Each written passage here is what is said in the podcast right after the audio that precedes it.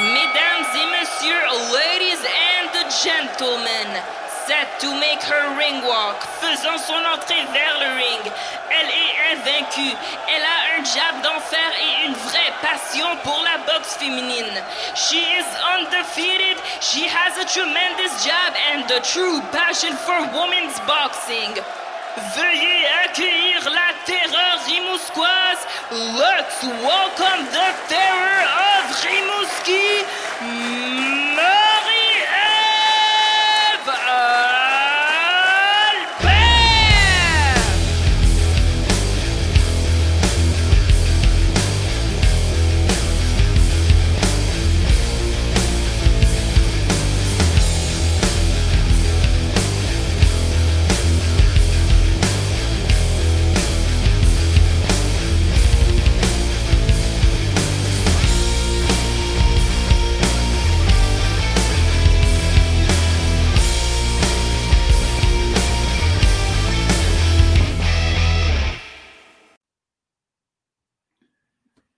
est la préférée de Philippe Farley qui ne jure que par elle. Hier, euh, hier j'étais dans un, un bar et là, mon Philippe commence à me dire Marie-Ève Albert, elle connaît tout ça par cœur. Elle devrait travailler pour les grandes firmes. Et je te dis, euh, si tu as besoin d'un avocat pas cher, euh, Farley avocat, pour moi, euh, il va te défendre, il n'y a pas de problème. Marie-Ève, j'étais particulièrement heureux quand j'ai regardé ta liste de sujets parce que, tu sais, moi, sais pas si tu as remarqué, là, ma page elle s'appelle Boxing Town Québec. J'adore euh, m'occuper du Québec. Et bien sûr, j'aime l'international, mais j'ai un petit, un, un petit, euh, un petit velours quand on parle de, de- du Québec. Et là, tu m'es arrivé avec plein de sujets québécois. Te connaissant, tu vas probablement faire un montage avec euh, des fleurs d'Élysée, puis nos boxeurs là, pour présenter euh, le podcast. On est présentement le 2 avril, fait qu'on va se concentrer sur ce qui s'est passé en mars. On a eu beaucoup de combats de boxe. On- Puis on va se tourner bien sûr vers avril, mais on commence. Je t'ai senti euh, fragilisé, je t'ai senti, euh, tu avais des émotions. Tu es quelqu'un qui, euh, d'habitude, tu es quelqu'un qui n'est pas très émotif, mais là, la retraite de Marie-Ève Dicker, c'est venu te chercher. Moi, je, ben, écoute, je vais prendre mon 10 secondes, là, te le raconter. Quand Marie-Ève Dicker, elle a passé pro, euh, le mois d'avant ou deux mois avant, euh, Ghislain Madouma avait fait un show bénéfice au Bain Mathieu. Là, je me pointe là, je voulais aller voir les débuts de bâtir Juken Bayev. Finalement, l'adversaire est tombé dans sa cheville, puis il y a eu- le gars, les débuts ont été annulés. Mais en sous-carte, il y avait euh, des combats de. On appelle ça un pro-am. Il y avait des combats de boxe olympique.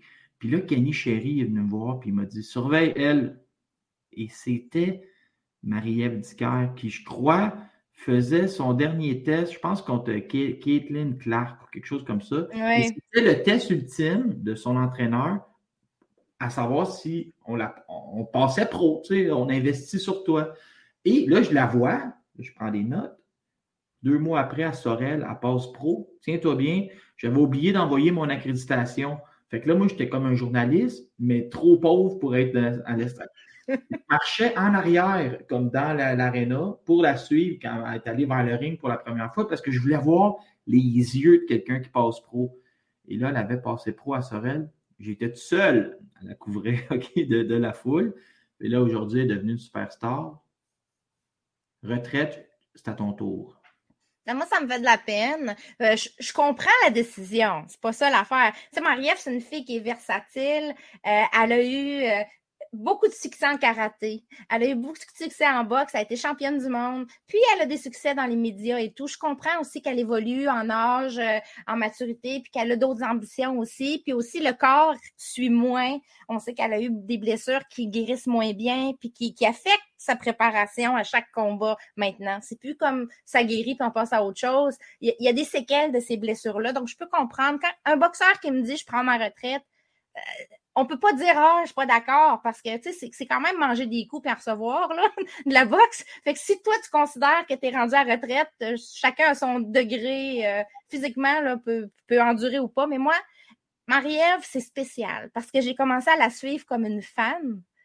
Puis dans le fond, vraiment, une- une- une fan moi, j'allais pas dans les galas de boxe, Laurent. J'allais pas dans les galas de boxe. J'y allais plus, du moins. OK? Ça faisait longtemps. Moi, j'ai suivi Luciane Boutet à distance, euh, des cages au sport ou euh, sur la TV à TVA, puis des affaires de même. Puis je regardais Jean-Pascal à distance aussi. Puis j'allais plus dans les galas. Tu sais, j'étais à Rimouski quand même. Puis j'étais jeune. Puis c'était quand même beaucoup d'investissement.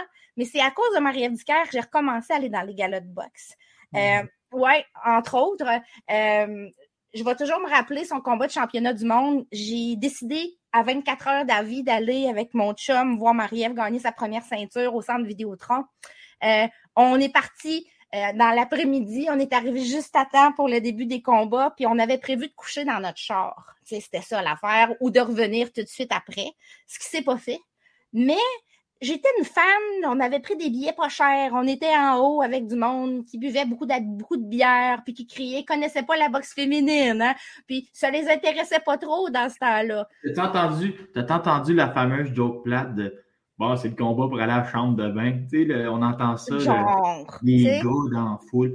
Mais là, moi, je, je, je, vais te poser la question, mais moi, j'ai l'impression que Marie-Ève Dicker, c'est correct de prendre sa retraite dignement quand, tu sais, à 36 ans, au lieu d'étirer à sauce, puis qu'on te voit vieillir, puis pas offrir le même genre de performance.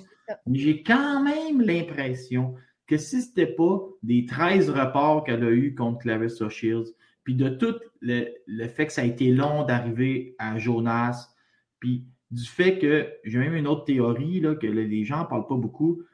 Une fois Marie-Ève avait sorti publiquement, ça fait partie un peu quand tu es une pionnière, tu cherches à améliorer les choses pour les gens qui sont après toi aussi. Elle mm-hmm. s'était interrogée à savoir pourquoi elle avait gagné dix fois moins d'argent que David Lemieux quand elle avait vendu 2500, puis David avait vendu, je pense, 3200 dans, dans le même huit jours, tu sais, puis elle, en avait parlé, je crois que c'était à la radio de Radio-Canada, puis c'était comme resté sous silence, personne n'a un peu enquêté ça, mais je crois que les sommes d'argent qui sont versées en boxe féminine euh, font que peut-être à un moment donné, tu te dis, bah, c'est toujours reporté, si j'ai de faire 30 000 par année que la boxe c'est pas facile de vivre de la boxe quand on est une femme. Vraiment mm. pas facile. C'est pas facile quand on est un homme non plus, à moins d'être une méga star.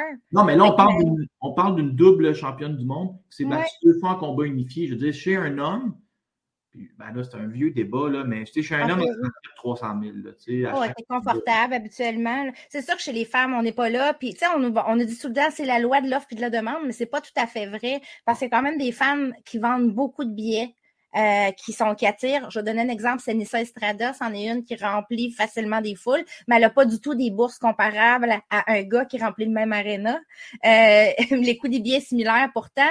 Tu sais, il y a beaucoup de choses. Marie-Ève, elle a, ouais, je pense qu'elle avait envie de se diversifier. C'est une fille qui est bonne en communication, puis elle peut facilement vivre de ça à comparer à la boxe. C'est sûr que la boxe, les reports, les 10 000 reports, la COVID, le COVID-19 a vraiment ennuyé au déroulement, au bon déroulement de sa carrière. On s'entend qu'elle aurait pu peut-être affronter, descendre à 147 si ça avait été plus rapide. C'est ce qu'elle voulait, affronter Brecus. Elle aurait peut-être pu affronter Patricia Bergold l'année passée s'il n'y avait pas eu 10 000 reports, euh, euh, l'annulation du show en Colombie. Tu sais, il y a plusieurs affaires comme ça. Puis Clarissa Shields, ça a été l'enfer, ça. À partir du moment où on a su qu'elle s'en allait affronter Shields, ça a été terriblement long. Au début, ça devait être sur PBC. À un moment donné, Shields s'est fâché. Elle a dit, je m'organise moi-même à Flint. Oui, sur, va sur une courte distance, tu sais, l'histoire d'un tournoi à quatre qui n'a pas eu lieu. Tu sais, mm.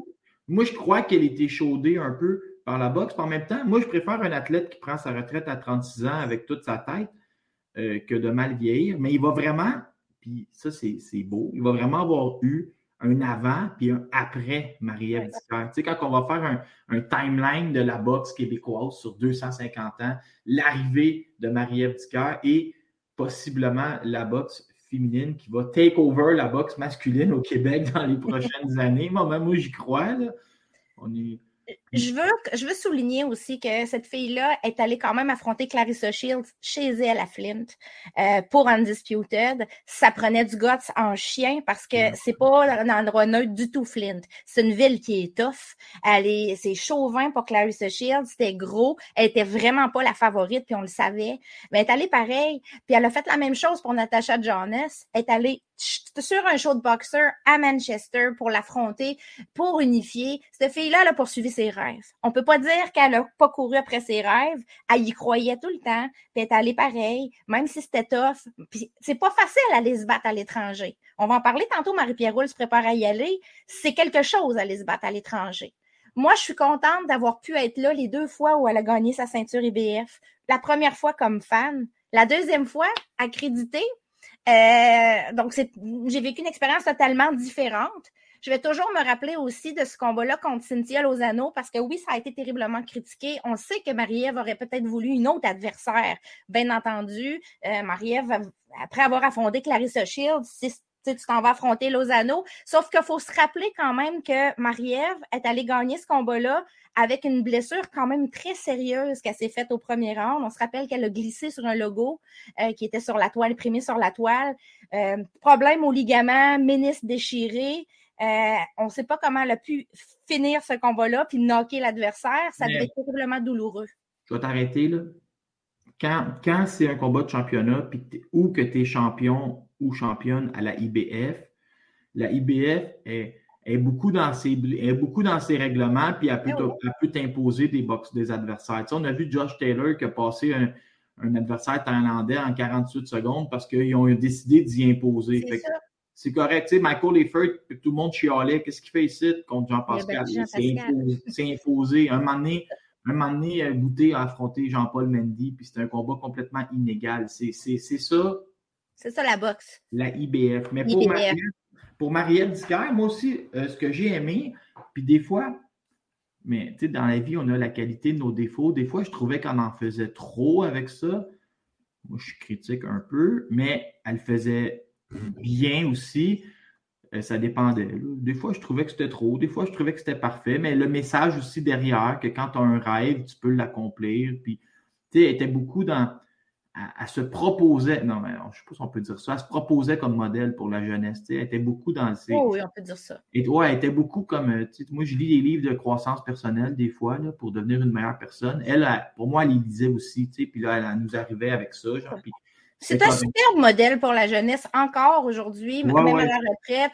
Euh, chapeau Marie-Ève, en tout cas, hmm, j'espère qu'on va la recroiser souvent dans les galas de boxe. Je pense qu'elle reste passionnée. Toujours là maintenant. Euh, on, l'a vu la semaine passée, on l'a vu faire euh, le mannequin avec Kim Clavel et Tamara Thibault. Elle était là aussi au gala Jean-Pascal Leffert comme, comme spectatrice.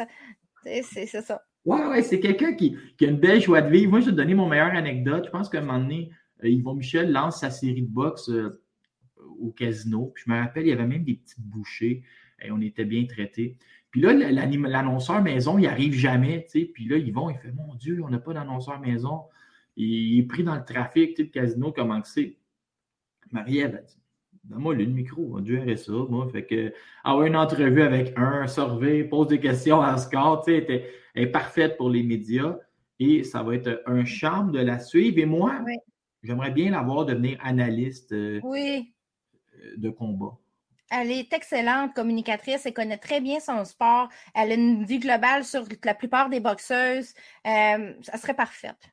Bref, quand, on parle de, quand on parle de Marie-Ève quand elle est arrivée, elle était la seule. Mais il y avait, il y avait Lucia euh, Larcinaise, il y en avait un petit peu, mais il n'y avait pas de à ce niveau-là. Quand Marie-Ève est arrivée, c'est vraiment la pionnière, elle qui est allée gagner un titre, rentrer dans les classements. Et là, ça a fait des petits.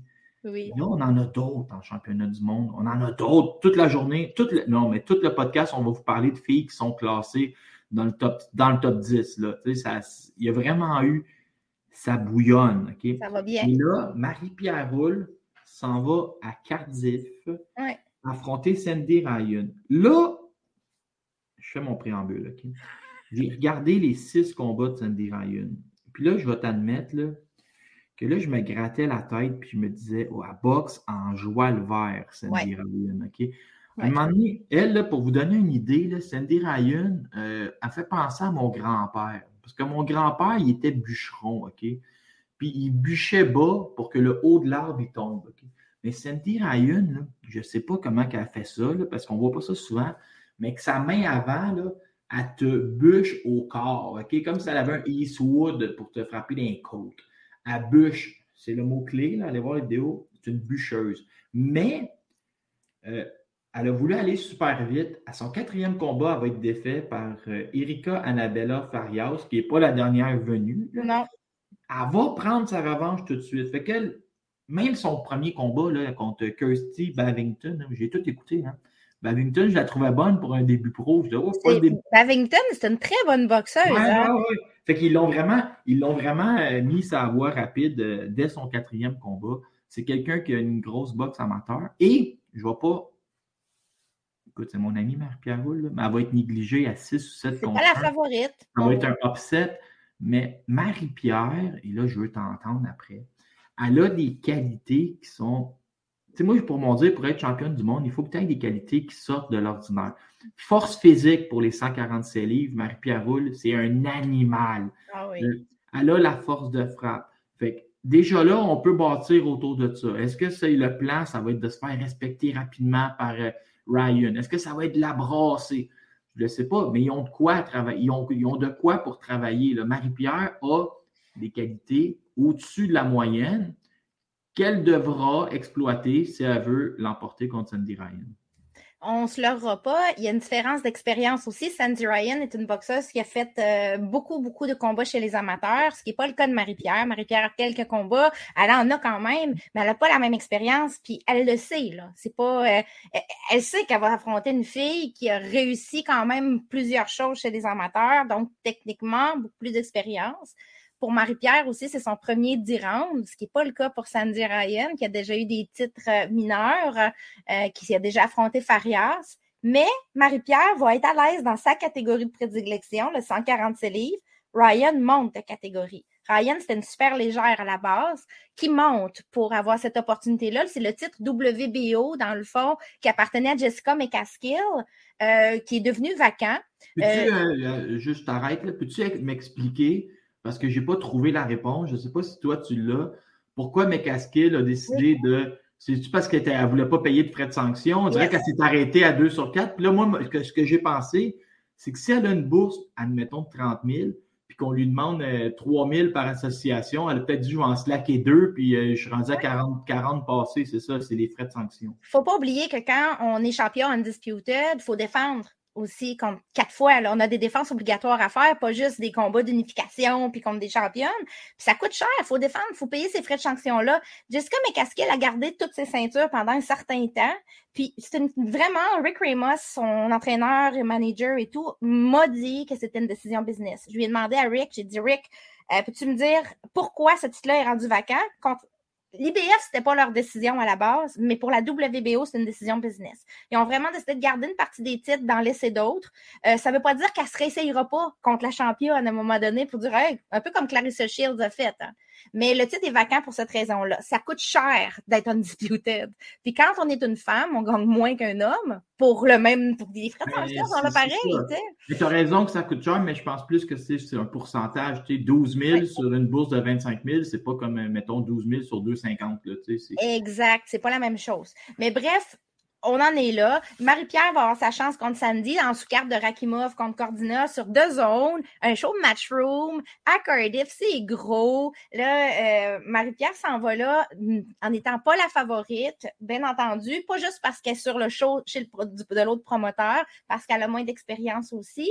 Euh, par contre, est-ce qu'elle a des chances? Oui, elle en a comme d'autres. Ça va être un combat qui va être tough. Il va falloir avoir la bonne stratégie.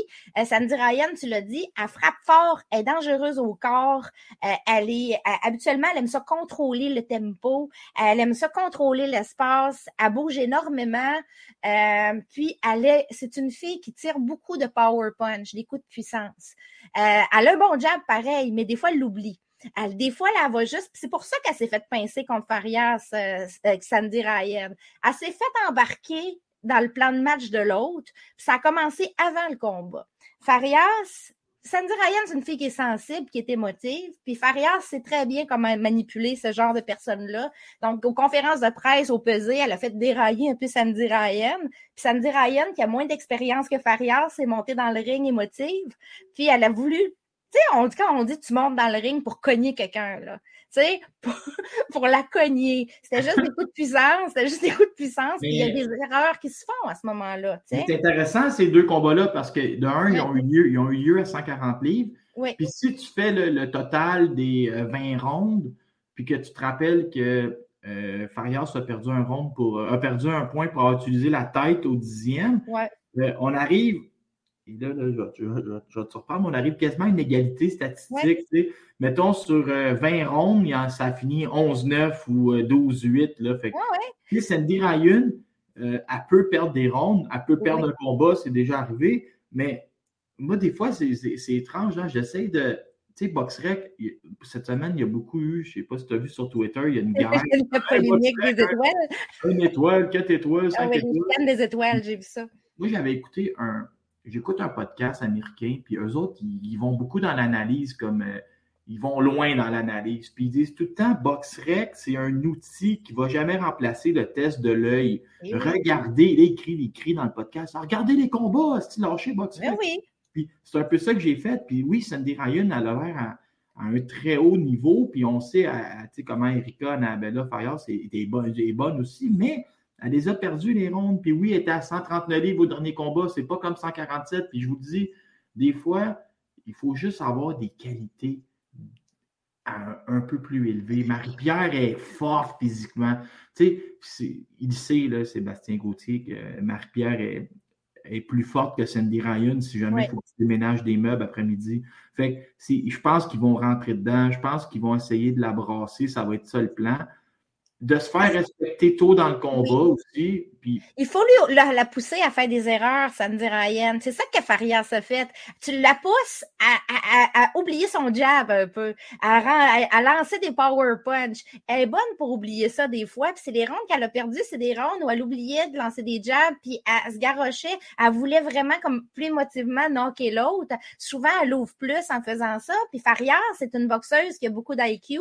Elle pouvait rentrer. Marie-Pierre doit penser un peu de la même manière. Il faut qu'il trouve un moyen de faire ouvrir Farias, euh, pas Farias, mais euh, Ryan. Puis il faut qu'il va falloir qu'il capitalise sur chaque opportunité euh, parce que ça sera pas nécessairement des opportunités qui vont pleuvoir. Mais quand ça va être possible, il va falloir qu'à chaque fois, l'œil l'œil de boxe de Marie-Pierre soit là pour saisir l'opportunité. Parce que c'est sûr que ça va être un combat tough, puis les deux filles vont manger des méchants coups. Les deux filles, c'est des power punchers. Je trouve que Marisol Moreno, c'était comme une, bonne chose. Tu sais.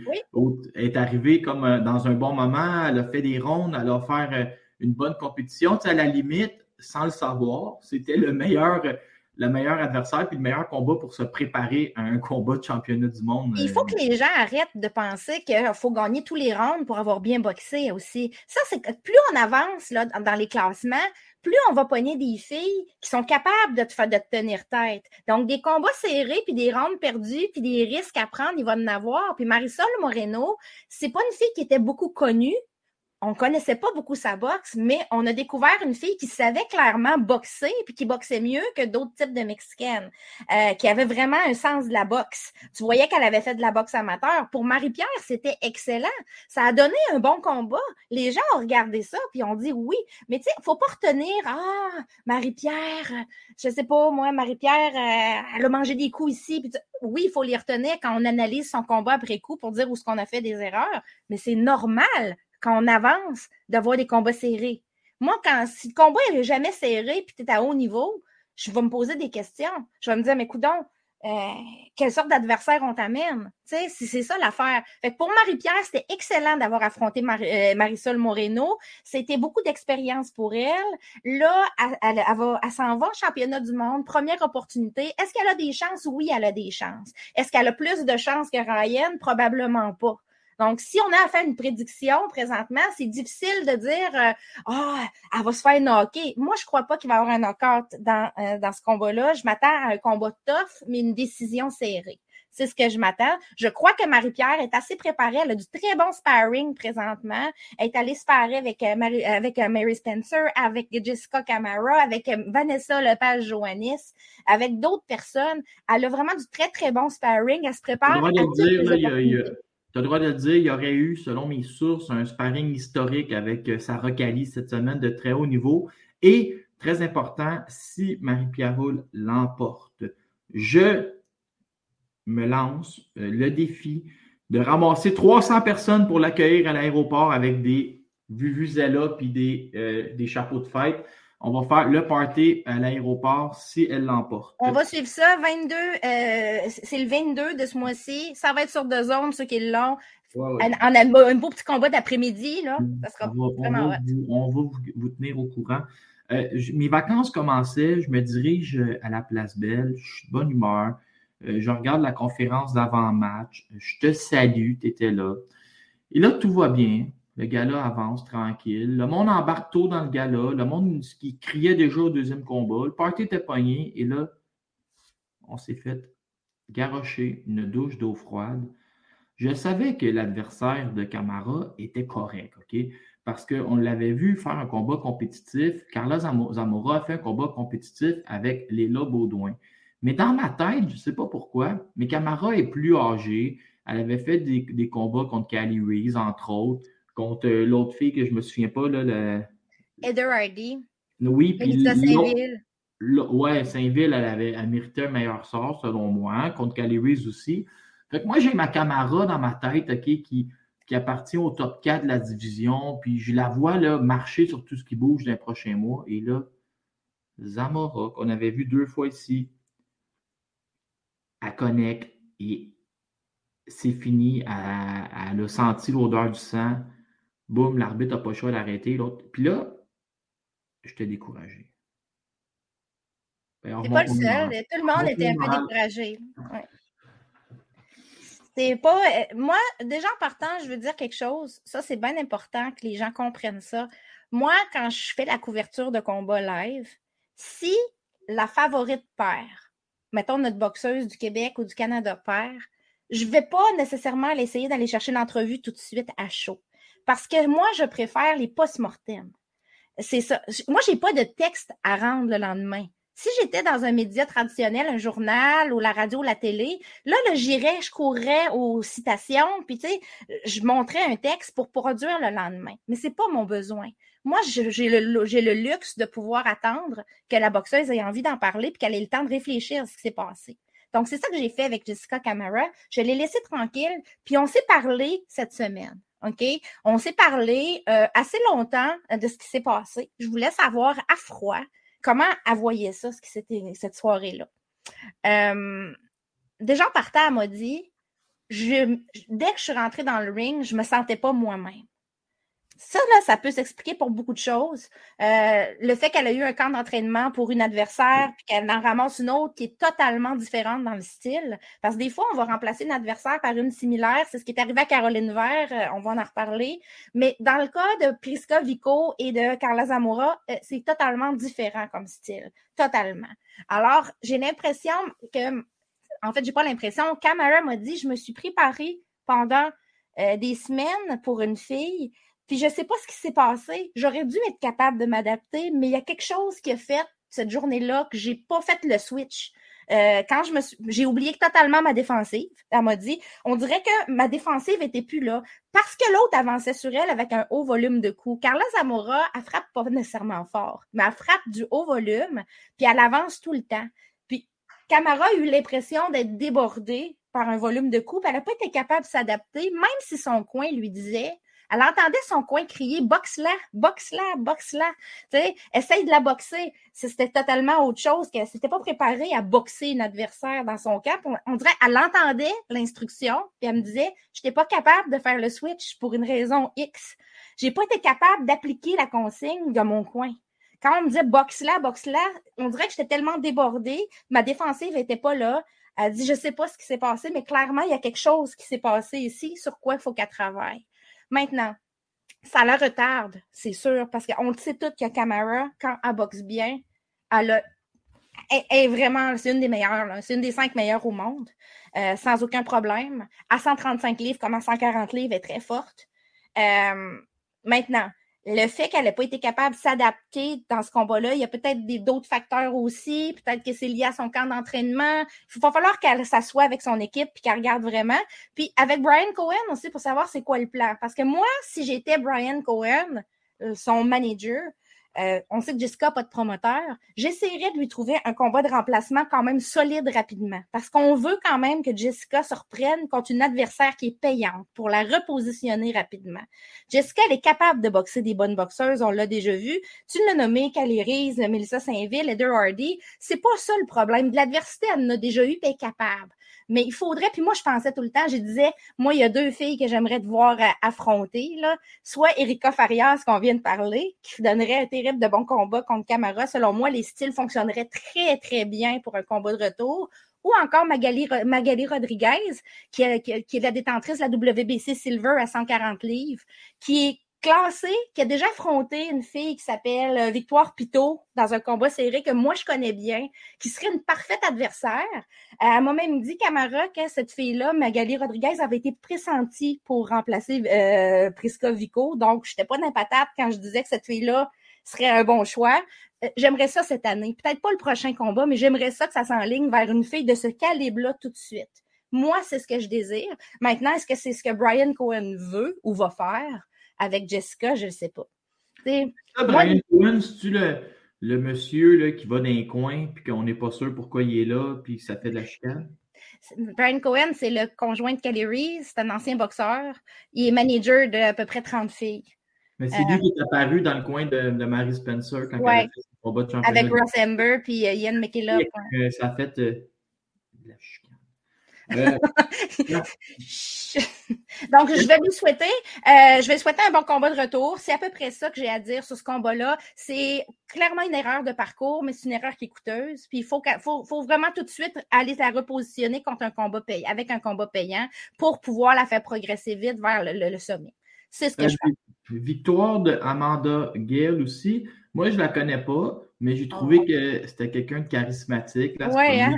On se promenait avec son enfant dans les bras après, puis elle était vraiment souriante. Quand elle a gagné, euh, la dernière affaire qu'elle avait envie, c'était de s'en aller. On dirait qu'elle tripait, elle encourageait les autres.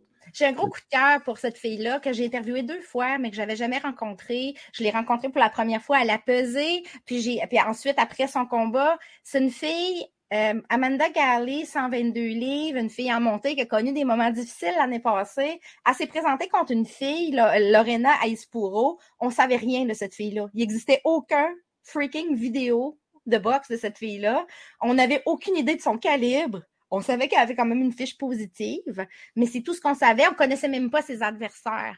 Donc, on s'est ramassé face, à, s'est ramassée face à une fille qui savait quand même boxer assez bien, était intéressante, mais ça reste qu'Amanda a dominé son combat techniquement. Puis j'ai trouvé que c'était un bon combat pour starter son année. Euh, on l'a vu, elle était contente d'être là, euh, Amanda aussi, de, boxer au Québec, euh, parce qu'elle est chez Baxter et Lou Bella en copromotion. Puis elle n'a pas beaucoup l'opportunité de venir sur des galas, mais comme c'est Bella qui a organisé comme prime promoteur cet événement-là.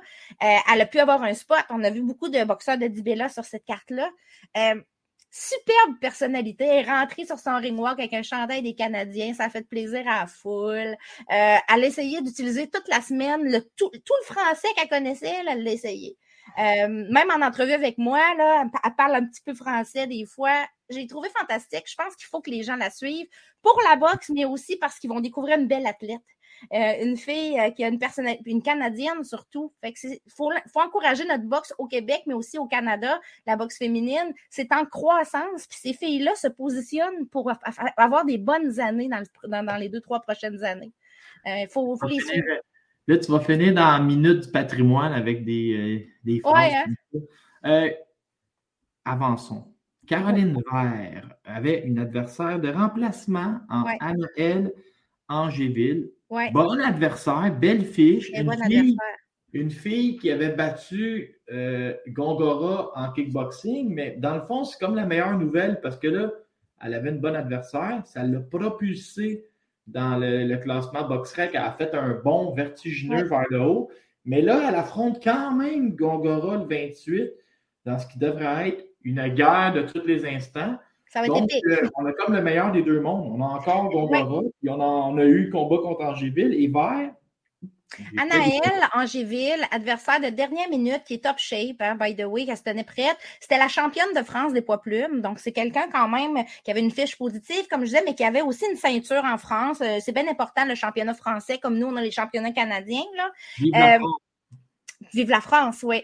Alors, cette fille-là se présente ici, dernière minute. C'était une adversaire qui avait un style assez similaire à celui de Gongora parce qu'elles ont un background similaire. Euh, ça a bien servi Caroline qui s'était préparée toutes sortes d'affaires. Mais sais-tu qu'est-ce que je retiens le plus? OK, oui, ça a été un très beau combat pour Caroline technique. D'un point de vue technique, on voit de la progression à chaque fois. J'ai trouvé que Caroline prend vraiment ses aises, mais euh, particulièrement contre une fille comme, elle, comme, comme Angéville, je m'attendais à ce qu'elle soit peut-être plus déstabilisée. Puis au contraire, tout fonctionnait. Il n'y a rien qui ne fonctionnait pas. Chaque combinaison, chaque déplacement, les appuis étaient bons, le contrôle, l'espace était bon. J'ai trouvé que pour Caroline, c'était un excellent combat de progression. Et euh, je suis pas la seule à l'avoir trouvé parce que quand j'étais allée en entrevue avec elle à la salle de conférence après, Daniel Bouchard était tout sourire. Euh, et c'est là, ça, je voulais le mentionner. J'ai remarqué auprès de Caroline un réel plaisir à vivre le moment présent. Ça, là, des fois, on ne voit pas ça quand on, commence, parce que quand, quand on commence chez les pros, il y a des insécurités, euh, c'est quand même différent du monde des amateurs, euh, les entrevues, le spotlight, les pesées, tout est différent, ça se fait pas de la même manière.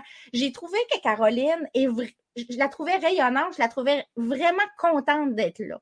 Et là, c'était tout sourire à conférence de presse. Ça blaguait avec, avec Daniel. Elle disait à Daniel, puis Daniel lui répondait Hey Daniel, tout ce qu'on a fait au gym a fonctionné. Puis l'autre lui disait T'as vu, je t'avais dit, je t'avais dit. Tu sais, il travaille à modifier des, des, des, choses que Caroline faisait chez les amateurs pour vraiment lui installer un style pro. Euh, fantastique. Je suis vraiment contente que cette fille-là se sente bien là où elle est parce que ça, ça veut dire que ça va augurer, ça augure vraiment bien pour le reste de l'année. Oui, je la trouve chouette, euh, Caroline Vert, mais c'est pas le même. Euh, c'est pas le même style de personnalité qu'une Kim Clavel ou une Marie-Ève Dicker qui va plus réservée, plus douce. Ma grand-mère appelait, appelait, ça du bonbon à Kodak, là, tandis que euh, Caroline est plus réservée, est plus calme, est plus dans, dans l'analyse. Mais... Elle n'est pas sans rire, Caroline. Elle a toujours un petit sourire en coin qu'on voit. là. C'est son petit sourire en coin qu'il faut analyser tout le temps. Euh, moi, je pense que plus elle va avancer, plus elle va être à l'aise, plus elle va parler naturellement, plus elle va se dégêner. Tu sais, je l'ai vue à New York. Hein? Elle était là pour euh, Serrano Cruz, puis elle était à la conférence, elle était à peser. Puis euh, on, on, lui disait, va saluer un tel, va parler un tel, puis elle y allait. Puis elle commençait à parce que tu sais, tout le monde la connaît, puis tout le monde semble l'apprécier dans le milieu. Euh, les boxeurs, c'est les French and Cross Desert, ils allaient la voir, ah, je te connais, puis ça, elle saoulait Mourbina, tout le monde la connaît du monde des amateurs, parce qu'ils ont tous été amateurs en même temps. L'impact des Jeux olympiques. L'impact des Jeux olympiques, puis des longues carrières. Contre Emma Gongora, on en a déjà parlé au dernier podcast parce que ça devait être elle l'adversaire. On s'attend à un combat qui va être tough physiquement. C'est un huit rounds. C'est super important de mentionner. Premier huit rounds pour Caroline, ça va vite. Euh, c'était, ça va vraiment vite. Euh, moi, je, à, à, quatre combats, un huit rounds, ça veut dire qu'ils veulent tout de suite l'amener, la positionner pour un titre mineur. Peut-être d'ici la fin de l'année. Oublie pas qu'elle était à six rounds dès le deuxième combat. Ça avait ouais. été ça avait été accepté. Il avait demandé une, une dérogation. Mais moi, j'ai fait des recherches. OK, j'ai appelé euh, les hautes instances du groupe Yvon Michel. Puis euh, on, a passé euh, le mot d'ordre à peut-être le matchmaker, mais je ne peux pas dire c'est à qui j'ai parlé. Mais on veut pas. euh, on veut pas nécessairement prendre notre temps. Comme je ne veux pas dire qu'on va aller trop vite. Il y a des objectifs ambitieux. pas de 3 à 5 ans. Là. Non, il y a des objectifs ambitieux. Puis il faut comprendre aussi une chose qui est importante. Amanda Serrano est championne undisputed à 126 livres. Mais Amanda Serrano, elle a des aspirations à 135 livres. Ils sont sérieuses. Donc, ça se peut que d'ici un an, les, les titres à 126 livres, qu'il y en ait qui soient vacants. Parce que Serrano ne défendra pas quatre titres à 126 livres si elle a des aspirations. Elle veut être championne dans une autre catégorie. Amanda Serrano, elle veut battre des records un peu comme Manny Pacquiao. Hein. Voilà. Mais c'est là que je veux te, te, te, raconter, mais aux gens à la maison, que euh, des fois, sans dire qu'on veut aller trop vite, il faut être dans le bon espace-temps. Tu, sais, tu vois, Marie-Pierre Roule, on l'a répété pendant neuf épisodes de suite, il faut la préparer parce que les ceintures vont tomber vacantes de McCaskill Comme là, on a Caroline Vert, mais on le sait que l'autre, elle va, elle va mettre des ceintures vacantes. Fait que là, il faut arriver dans profiter des opportunités. Puis, parce que quand quelqu'un tombe en undisputed, ben oui, ça donne des ceintures vacantes. Après, parce que ça coûte cher à défendre. Puis à un moment donné, tu n'as pas besoin de toutes les garder. Tu n'as plus besoin de prouver que tu es undisputed. Il y en a comme Clarissa Shields qui, le lendemain, va laisser ses ceintures. Clarissa, Clarissa est rendue plus, est plus importante que les ceintures. Elle pourrait avoir aucune ceinture puis se battre ça, C'est Clarissa, pareil. Je veux juste te mentionner que Caroline, elle baigne parmi une il y a comme un, boom dans la catégorie des 126 livres de jeunes athlètes. Elle, il faut qu'elle se positionne à travers les Sky Nicholson, Raven Chapman, Sophie Alish, Tiara Brown, Beck Hawker. Ce sont les filles. Ces noms-là, c'est le futur de la catégorie. Puis là-dedans, Caroline est aussi là. C'est ces filles-là ce qui vont être les futures championnes. Le futur, c'est Caroline Vert. Ouais. Moi, je le dis. C'est ça qui est ça. Elle est vraiment bonne. Ouais, puis juste pour la petite histoire, avant de le préambule du, prochain euh, sujet. Euh, elle était à un rond d'une médaille olympique. Et ce rond-là, le troisième, est un des ronds qui a été, euh, ça, ça, a été une année compliquée pour les juges. On a vu tout ce qui est arrivé après. Il y a encore des commissions d'enquête. Il y a des. Mais Caroline Vert, écoutez le, le rond, puis vous allez voir, c'est très difficile à juger. Elle était elle était à, ça d'une médaille olympique. Puis ça, c'est un exploit. Là. Il y a beaucoup de gens qui disent qu'une médaille olympique, c'est beaucoup plus compliqué à gagner qu'un championnat du monde. elle a affronté plein de monde, Caroline Vert. Là. Elle a affronté tout le monde. Là, Vanessa Lepage, Johannes, j'ai une bonne nouvelle pour toi. Oui.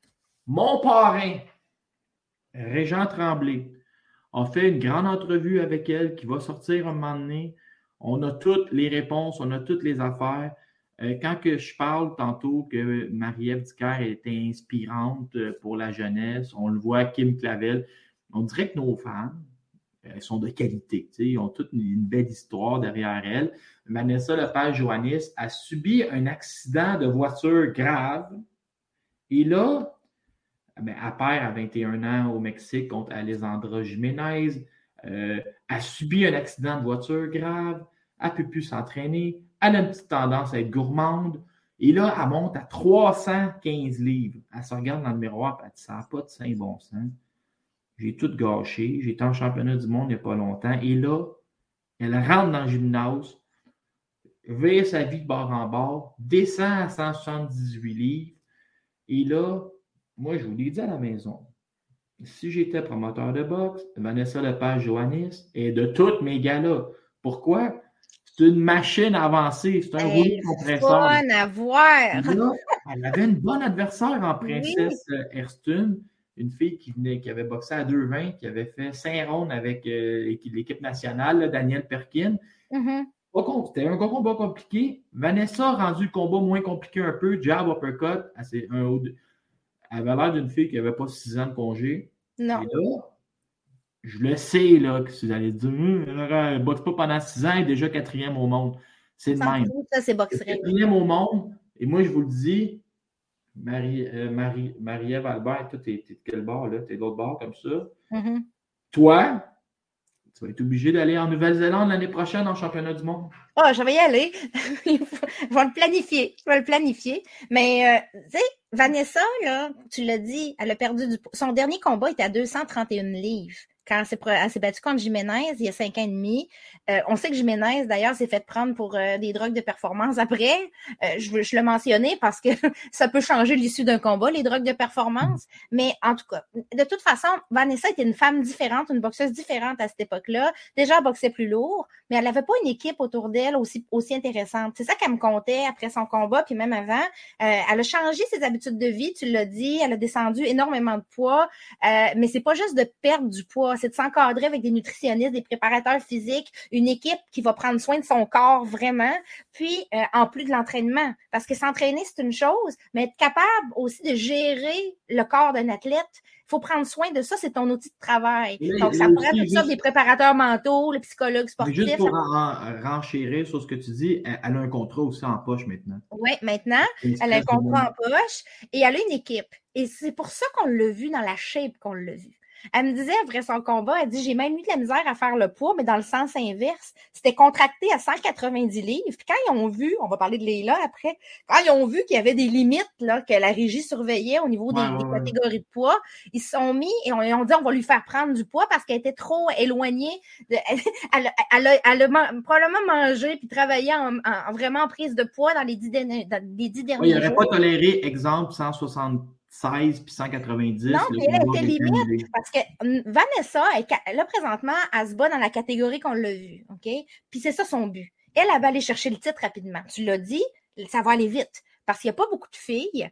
Euh, puis c'est pas de sa faute. Hein. Ça veut pas, ça fait, by the way, ça n'en fait pas une moins bonne boxeuse parce qu'il n'y a pas beaucoup de filles. Ça, c'est un amalgame qui ne devrait pas exister. C'est une corrélation qui n'existe pas. C'est pas parce qu'il y a plein de filles. Il n'y a pas beaucoup de filles en dessous de toi que tu n'es pas exceptionnel. Ça, non, non, mais Marie, je ne le, disais pas de cette façon-là. Non, je, sais que toi, tu le dis pas comme ça. Je le disais de, manière à ce que les gens comprennent que, oui. oui, elle a été en championnat du monde à 21, puis oui, elle va y retourner à son quatrième Ça va aller vite, mais toi, tu le comprends. Mais il y a bien des gens qui font cet amalgame-là, puis ils disent Ouais, mais c'est facile, elle n'a jamais eu d'adversité. C'est pas de sa faute. Mais si elle l'avait, elle serait peut-être à la même place.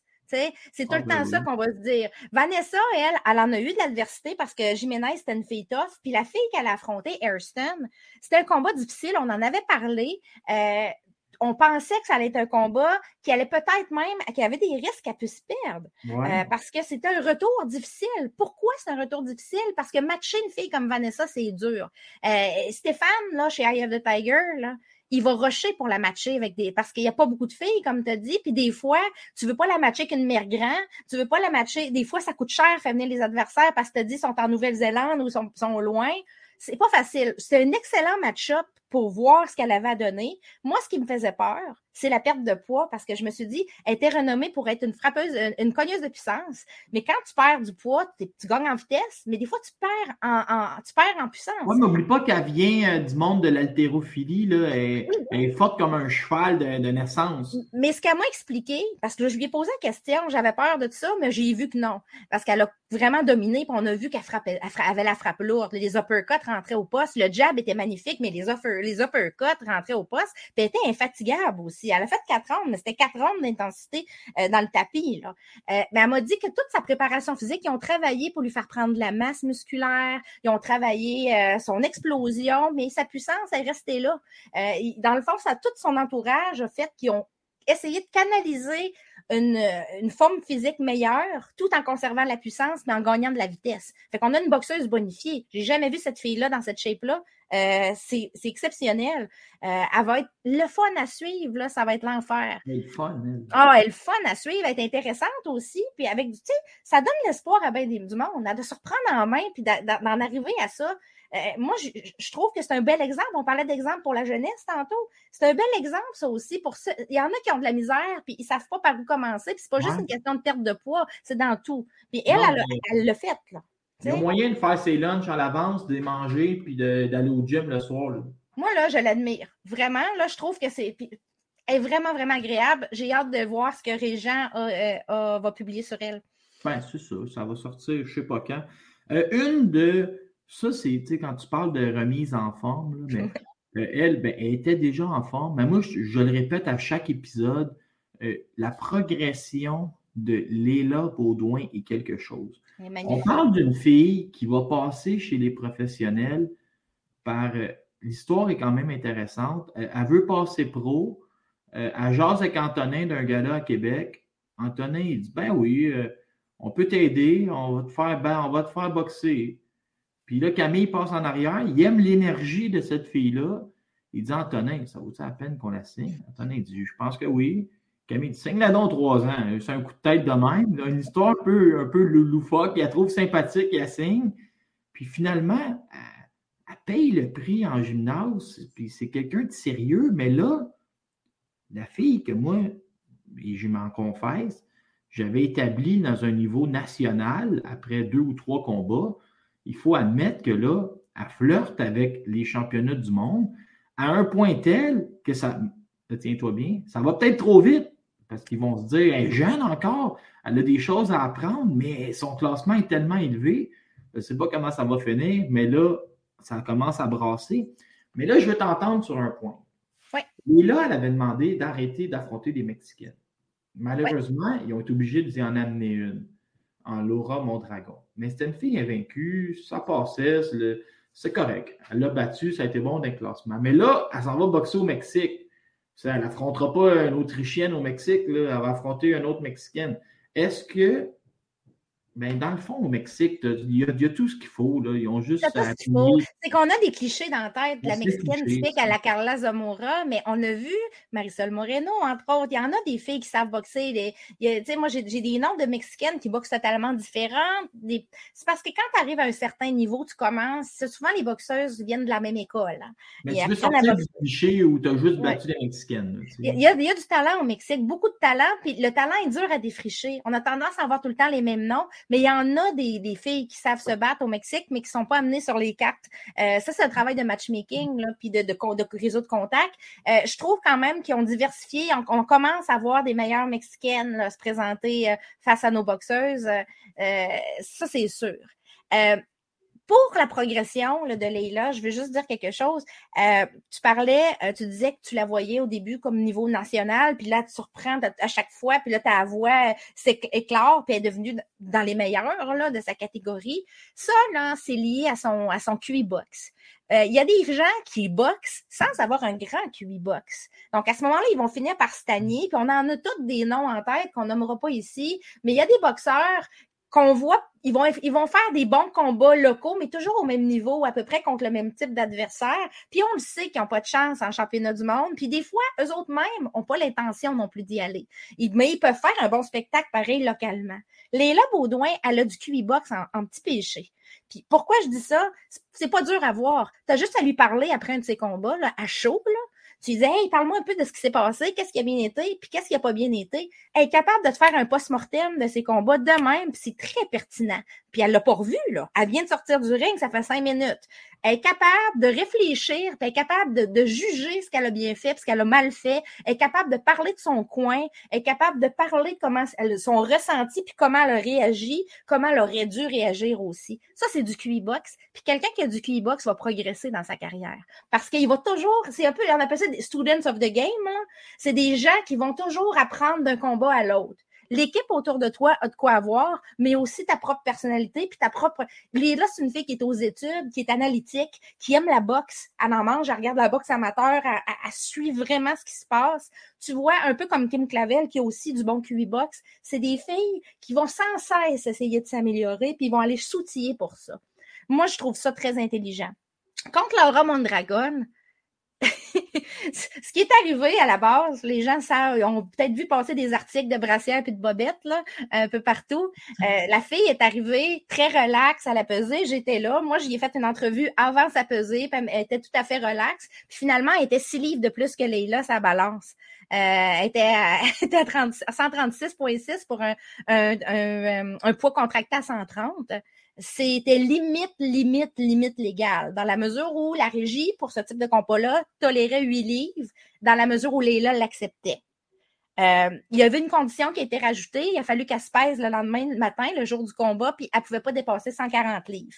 Euh, ils, ont mis comme une clause de réhydratation de dernière minute pour s'assurer qu'elle ne fasse pas 146 livres euh, au matin du combat, parce qu'elle peut-être que pour à 136,6, elle était déjà déshydratée, peut-être pas. Ils n'ont pas voulu prendre de chance. Le combat a eu lieu, mais Léla a été insultée, là, puis elle l'a dit partout dans les médias, parce que dans le fond, quand tu sais que tu ne fais pas le poids avec une une aussi grande marge, c'est quoi d'appeler trois semaines avant? ils ont eu ce nom-là est sorti euh, très tôt dans l'année. On savait, ils ont eu un camp d'entraînement complet avec ce nom-là en tête. Ça aurait été quoi de téléphoner et de dire on peut-tu faire un catch weight? Parce que Léla, elle, elle a fait sa déshydratation complète. Elle a fait sa coupure de poids dans les 24-48 heures à la fin. Tu fais l'effort dans ton bain, euh, tu coupes la nourriture, tu mais, coupes l'eau. Mais, Marie, ça, ça va tout le temps être la clause de on sait que, mettons, il euh, faut que tu verses 20% de ta bourse, puis la régie à 130 livres va accepter, exemple, 6 livres de différence.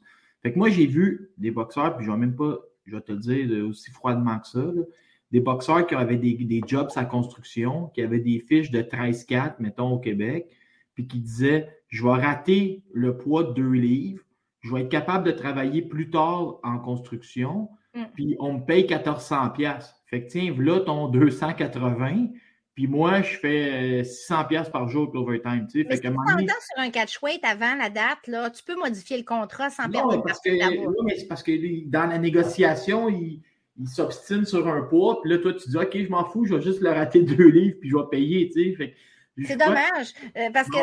c'est dommage, mais c'est jouer avec les règles. C'est jouer avec les règles, c'est ça. Mais Léla, euh, moi, j'avais peur qu'elle monte émotive parce qu'elle était très émotive euh, la veille, elle était fâchée. Ça se voyait, là, elle, montrait qu'elle était fâchée. Elle trouvait que c'était un manque de respect total de faire six livres au-dessus du poids contracté. Elle avait raison. Mais elle n'est pas montée émotive. Elle est montée avec l'idée de boxer, de suivre un plan de match, c'est ça qu'elle a fait. Euh, j'ai trouvé que c'était euh, vraiment magnifique de, voir ça. Elle me disait en entrevue que même Camille était émotif. Il disait Ah, oh, fais-y manger du cuir, puis des affaires de même. Puis elle était là, non, non, non, je vais aller boxer, je vais faire mon plan, je vais suivre mon plan de match. Puis ça a bien servi parce que c'était un beau combat pour elle à la, à la fin. Elle s'est encore démarquée. Euh, puis, cinquième, sur BoxRec à 27 ans. Oui, cette victoire-là, plus la défaite de Camara contre Zamora, ça l'a fait monter vraiment dans le top 5. C'est magnifique c'est une belle progression. Elle devrait se battre au Mexique euh, au mois de mai, le 5 mai. Puis après ça, ça irait peut-être en septembre. je ne crois pas qu'elle va être sur la carte du mois de juin. Euh, parce qu'elle a des examens aussi à finir, est en fin de session. Euh, Léla pense prendre une sabbatique de l'école probablement en septembre pour pouvoir se consacrer à temps plein sur la boxe pour un an. C'est pas une mauvaise idée parce que le timing est là pour elle. C'est là que ça se passe. Euh, ça peut valoir la peine des fois de retarder d'un an. elle étudie pour être infirmière, elle fait des stages, c'est quand même prenant. Puis elle a des commanditaires qui lui permettent de le faire aussi. Les infirmières vont toujours en avoir besoin, même dans un an. Euh, je pense pas que. J'ai regardé les nouvelles, je pense, je pense que dans un an, on va encore la prendre comme infirmière. Euh, Evelyne Bermudez, de nouveau championne unifiée. Oui, 128 livres. 108. Euh, ouais, 108, je crois que j'ai dit. 128.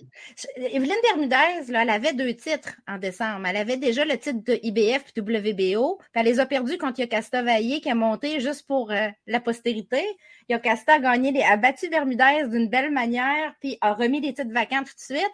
Et Bermudez a eu la chance de se rebattre pour ses propres titres laissés vacants.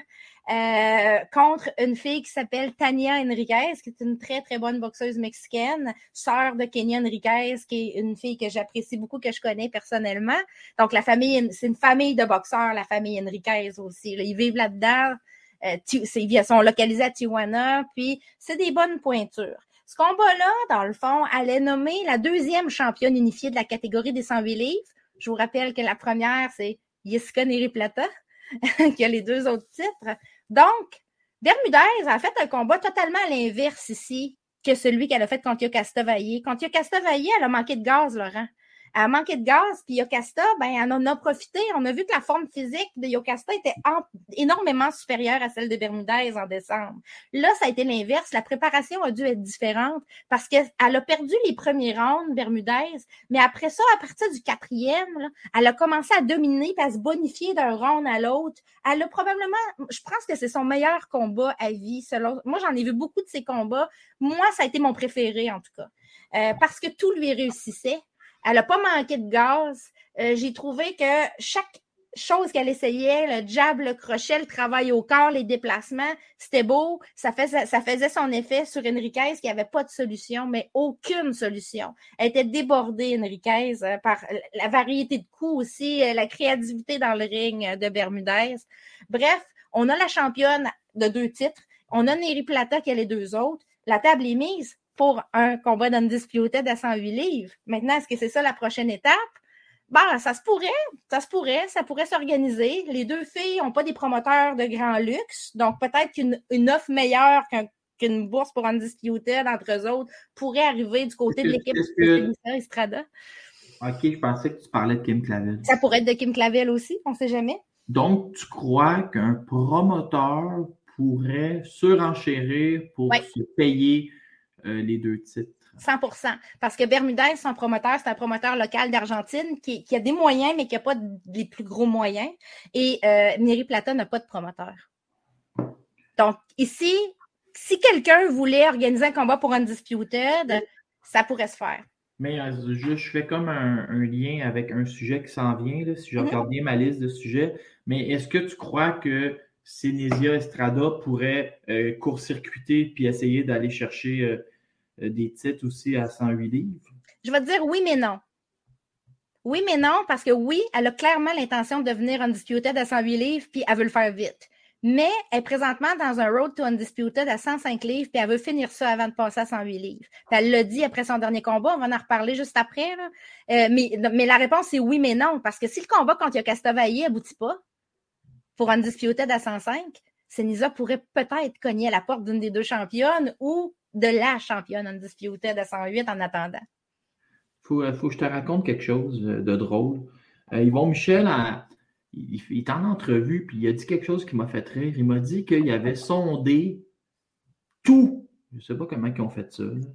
Qu'il avait fait un sondage et qu'il avait sondé tous les spectateurs du dernier combat de Kim Clavel, qui s'est avéré être une défaite. Je ne sais pas comment il a fait ça.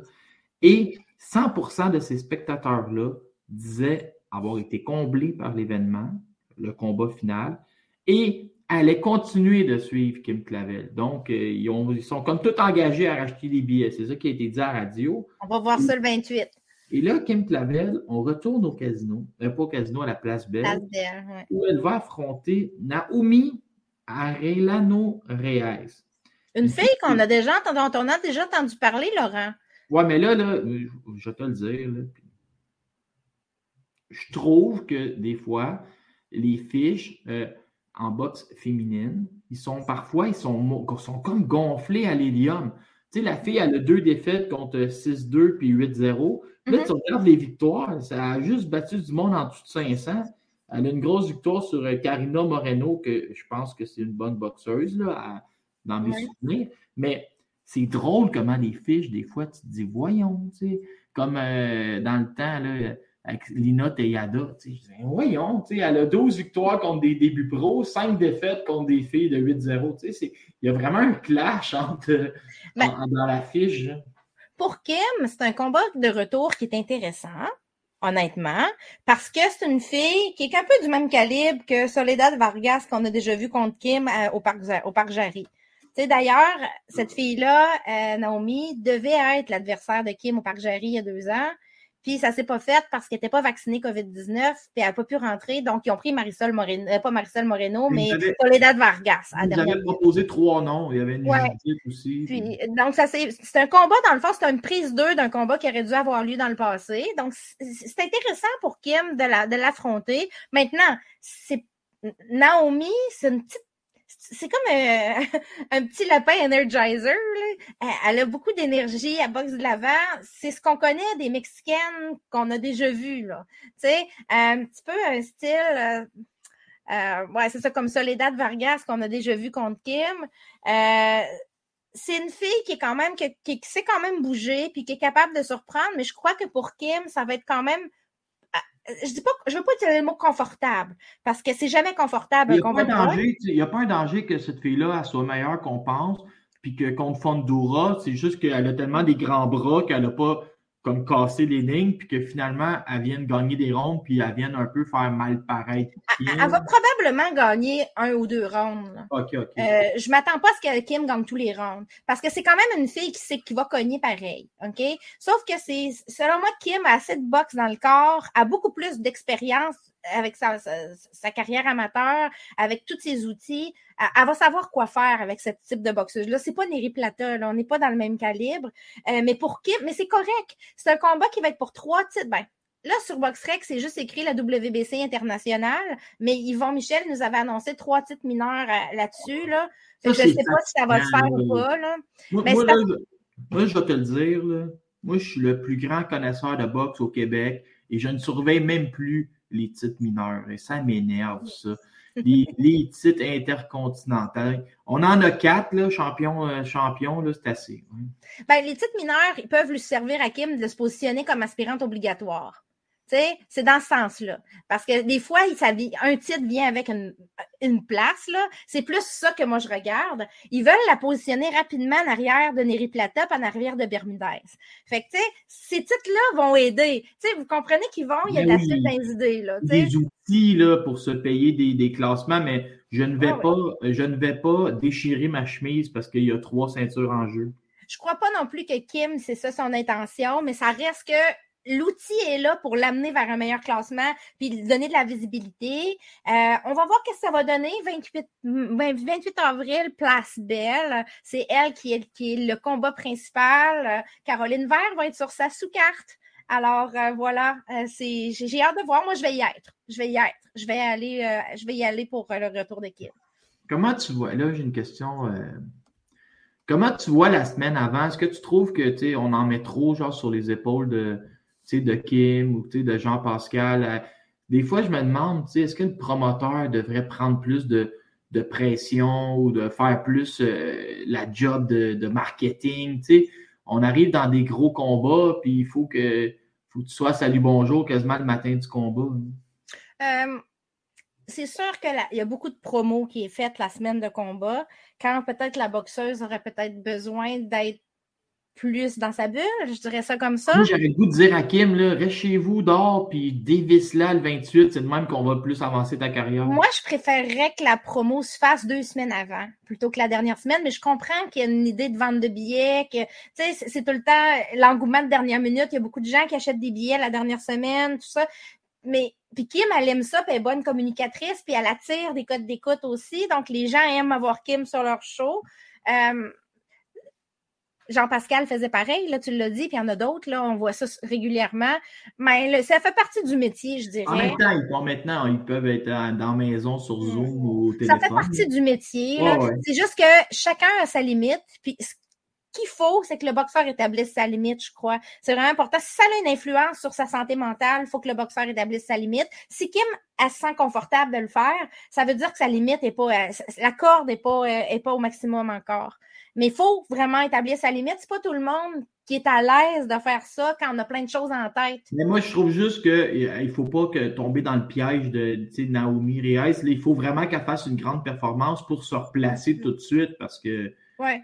Il faut, moi, je veux, je, veux la revoir en championnat du monde. Sénésia super bad, euh, impitoyable face à Tina Rouprek. Écoute, ouais. Euh, c'est l'animal dans la pièce. On va aller vite sur nos derniers sujets, mais c'est simplement que Senisa Estrada a fait un magnifique combat contre Tina Ruprek, qui était impitoyable. J'ai trouvé sincèrement, Tina Ruprek était une très bonne boxeuse. C'était la championne WBC des 105. Senisa, la championne WBA des 105. On unifiait sur un show de Golden Boy en Californie.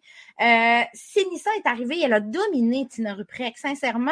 Elle a fait elle a tellement bien travaillé au corps dans ce combat-là, euh, Laurent, que ça a totalement déstabilisé Tina, qui n'a pas été capable de suivre son plan de match.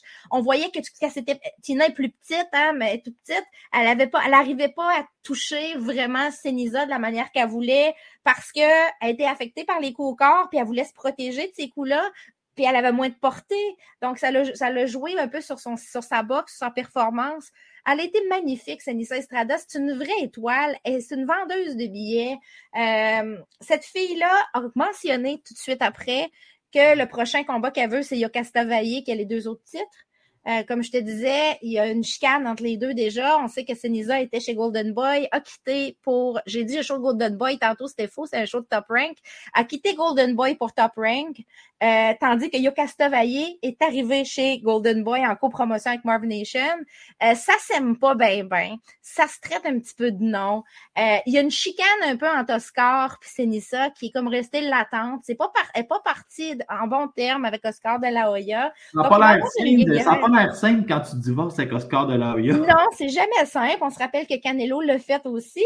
Euh, euh, bref, ça peut être compliqué à organiser, ce combat-là. Ça se peut que ça se batte, ça tire la couverte chacun de son bord, Top Rank et Golden Boy, pour vouloir l'organiser, pour aller raison, mais... Tu as raison, mais ils ont des options. Tu sais, ils, pourraient, euh, pourraient affronter d'autres mondes. Ils ont des options. Euh, Senisa a clairement dit qu'elle voulait être en disputed dans trois catégories très rapidement. Donc, euh, Neri Plata et Bermudez sont dans sa mire, ou peu importe qui va avoir les, des titres. Euh, ça se pourrait que si le titre. Yokasta, voyons, Senisa pourrait monter puis affronter tout de suite une championne undisputed, puis après ça, passer à 112. Hein. elle est capable de le faire. Elle a déjà été championne à 108 livres. Elle a laissé son titre pour descendre il n'y a, pas grand-chose qu'elle ne peut pas accomplir euh, en boxe. Donc, c'est à suivre, mais ça devrait. Moi, je m'attends que d'ici la fin de l'année, soit Senisa, soit Yokasta vont être championnes undisputed. Michaela Maillard se prépare à affronter Christina Linard-Datou. Christina Linard-Datou, c'est une ancienne championne du monde, Laurent. Euh, c'est une ancienne championne du monde qui est la seule à avoir battu Alicia Baumgartner. Si on regarde la fiche de Baumgartner qui a une défaite, c'est Linard-Datou qui l'a. l'avait endormie. C'était un combat serré. OK, c'était un split. OK? Ah, Mais ça reste qu'elle l'a battu. C'était un KO, j'étais mêlé dans mes C'était un KO, c'était un split. OK? C'était un split, c'était serré. Mais ça reste que ça montre comment cette fille-là s'est boxée quand même. Et euh, cette fille-là, elle a des défaites contre Cathy Taylor, puis contre euh, Delphine Pearson. Fait qu'on sait pas des défaites. Euh, on n'appelle pas ça une tâche à son dossier quand on perd contre Cathy Taylor ou Delphine Pearson. C'est des défaites qui peuvent arriver dans la vie d'une boxeuse. bref, Michaela Mayer a fait la croix sur le 130 livres. Elle va se battre dans deux semaines. C'est le 15 avril, si je me trompe pas, en Angleterre. Et ça va être contre Linard Datou, qui était la meilleure option pour elle à 135 livres. elle a clairement dit, Mayer, qu'elle court plus après le rematch contre Baumgartner. Elle veut devenir aspirante obligatoire de Cathy Taylor. Et là, elle vise Cathy Taylor ou celle qui va avoir les ceintures à 135 livres si Cathy perd contre Serrano plus tard cette année. Euh, mais c'est ça qu'elle vise. Et euh, elle est très sérieuse dans sa démarche. On voit qu'elle a changé sa façon de parler. Euh, elle est plus aussi arrogante quand elle parle de Alicia Moi, je cette fille-là. C'est pas vrai. Mais je veux juste vous dire, ça va être un combat qui va nous montrer un peu, qui va mettre le tempo pour la suite pour Maillard, le donc à suivre. Hein. C'est le 15 avril. Et là, euh, il y avait un combat de championnat WBA international, je pense. Et euh, moi, je pensais que Jamie Mitchell, ça allait être facile. Mais au Bahamas, là, c'est-tu euh, Léla, McCarter qui a une promotion au Bahamas où je suis mêlé dans mes dossiers? Je sais pas, mais là, c'était euh, notre ami Brian Cohen qui avait ses ah, boxeuses là-dessus. Il est arrivé avec euh, Jimmy Mitchell puis euh, O'Shea Jones qui était sa même carte. C'est deux de ses boxeuses. J'ai vu que O'Shea Jones a fait ça vite. Ouais, bonne chez Jones. Sincèrement, c'en est une autre 146 livres de qualité. Euh, Jamie Mitchell, on s'entend qu'elle a perdu son titre il n'y a pas longtemps contre Nina Hughes. Mais Jamie Mitchell a eu de la misère dans ses trois derniers combats. Puis je vais te dire à quel niveau. Il y a trois combats de ça. Elle a affronté une fille qui n'était pas de calibre pour elle, qui était trop faible. Puis quand tu es championne, tu n'es pas censé affronter des filles qui, qui, qui, sont pas euh, classées dans le top 20. Moi, j'ai pour mon dire que faut que tu affrontes au moins top 20 pour montrer que tu défends contre les meilleurs, même si c'est une défense optionnelle. J'ai de la misère avec les champions qui vont affronter des filles qui sont classées super loin quand ils ont d'autres options.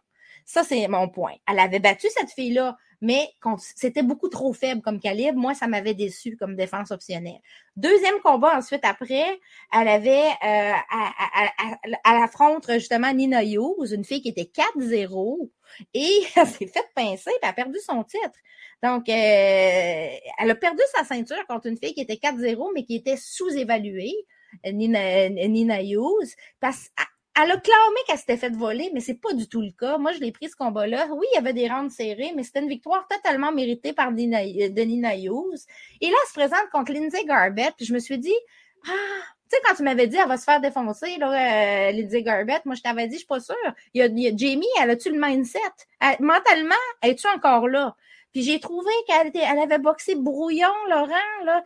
Jamie, euh, Lindsay Garbett a fait un combat, elle était infatigable. Le nombre de coups qu'elle a tiré, comment qu'elle a avancé sur l'autre, elle a totalement déstabilisé Jamie Mitchell, qui n'a pas été l'ombre d'elle-même. Et moi, j'avais euh, Lindsay Garbett en avance 96-94 euh, à la fin. Et j'aurais pu avoir 97-93 pour Garbett. J'ai été généreuse je suis pas la seule. Euh, généreuse. J'ai été euh, généreuse envers euh, Jamie. J'ai dit, mais ça s'est pas passé comme ça, mais ça reste que c'est un split de ces jeunes pareil. Il y a quelqu'un qui a vu un 95-95 là-dedans, puis c'était justifié ce 95-95-là. on peut-tu appeler ça un vol quand c'est un combat serré? Moi, j'ai de la misère avec le mot vol quand le combat est vraiment serré. Dans ce temps-là, il faut que tu utilises le classique. Elle aurait pu mériter un meilleur sort. C'est ce que je pense aussi. Bref, j'ai trouvé que cette fille-là, Lindsay Garbett, était bonifiée. faut dire qu'elle s'entraîne avec Amanda Galley depuis deux ans et avec euh, Sarah Gigadjou en Ontario. Donc, le gym. Elle est en merveilleuse condition physique. Hein. Incroyable. On l'a vu, hein, elle était là pour. Euh, elle, se promenait là, à Montréal, elle travaillait dans le coin de son amie euh, Amanda. Euh, je l'ai interviewée, elle a pesé. Elle était top shape. Puis elle est, est bien, là. Elle est bien. Moi, j'ai envie de ses abdos. Tu sais, mettons, tu t'en vas à plage, là, j'en prends 13 abdos l'après-midi. Absolument. Moi aussi, c'est sûr. On a, on a fait le tour, je pense, Laurent, de nos sujets.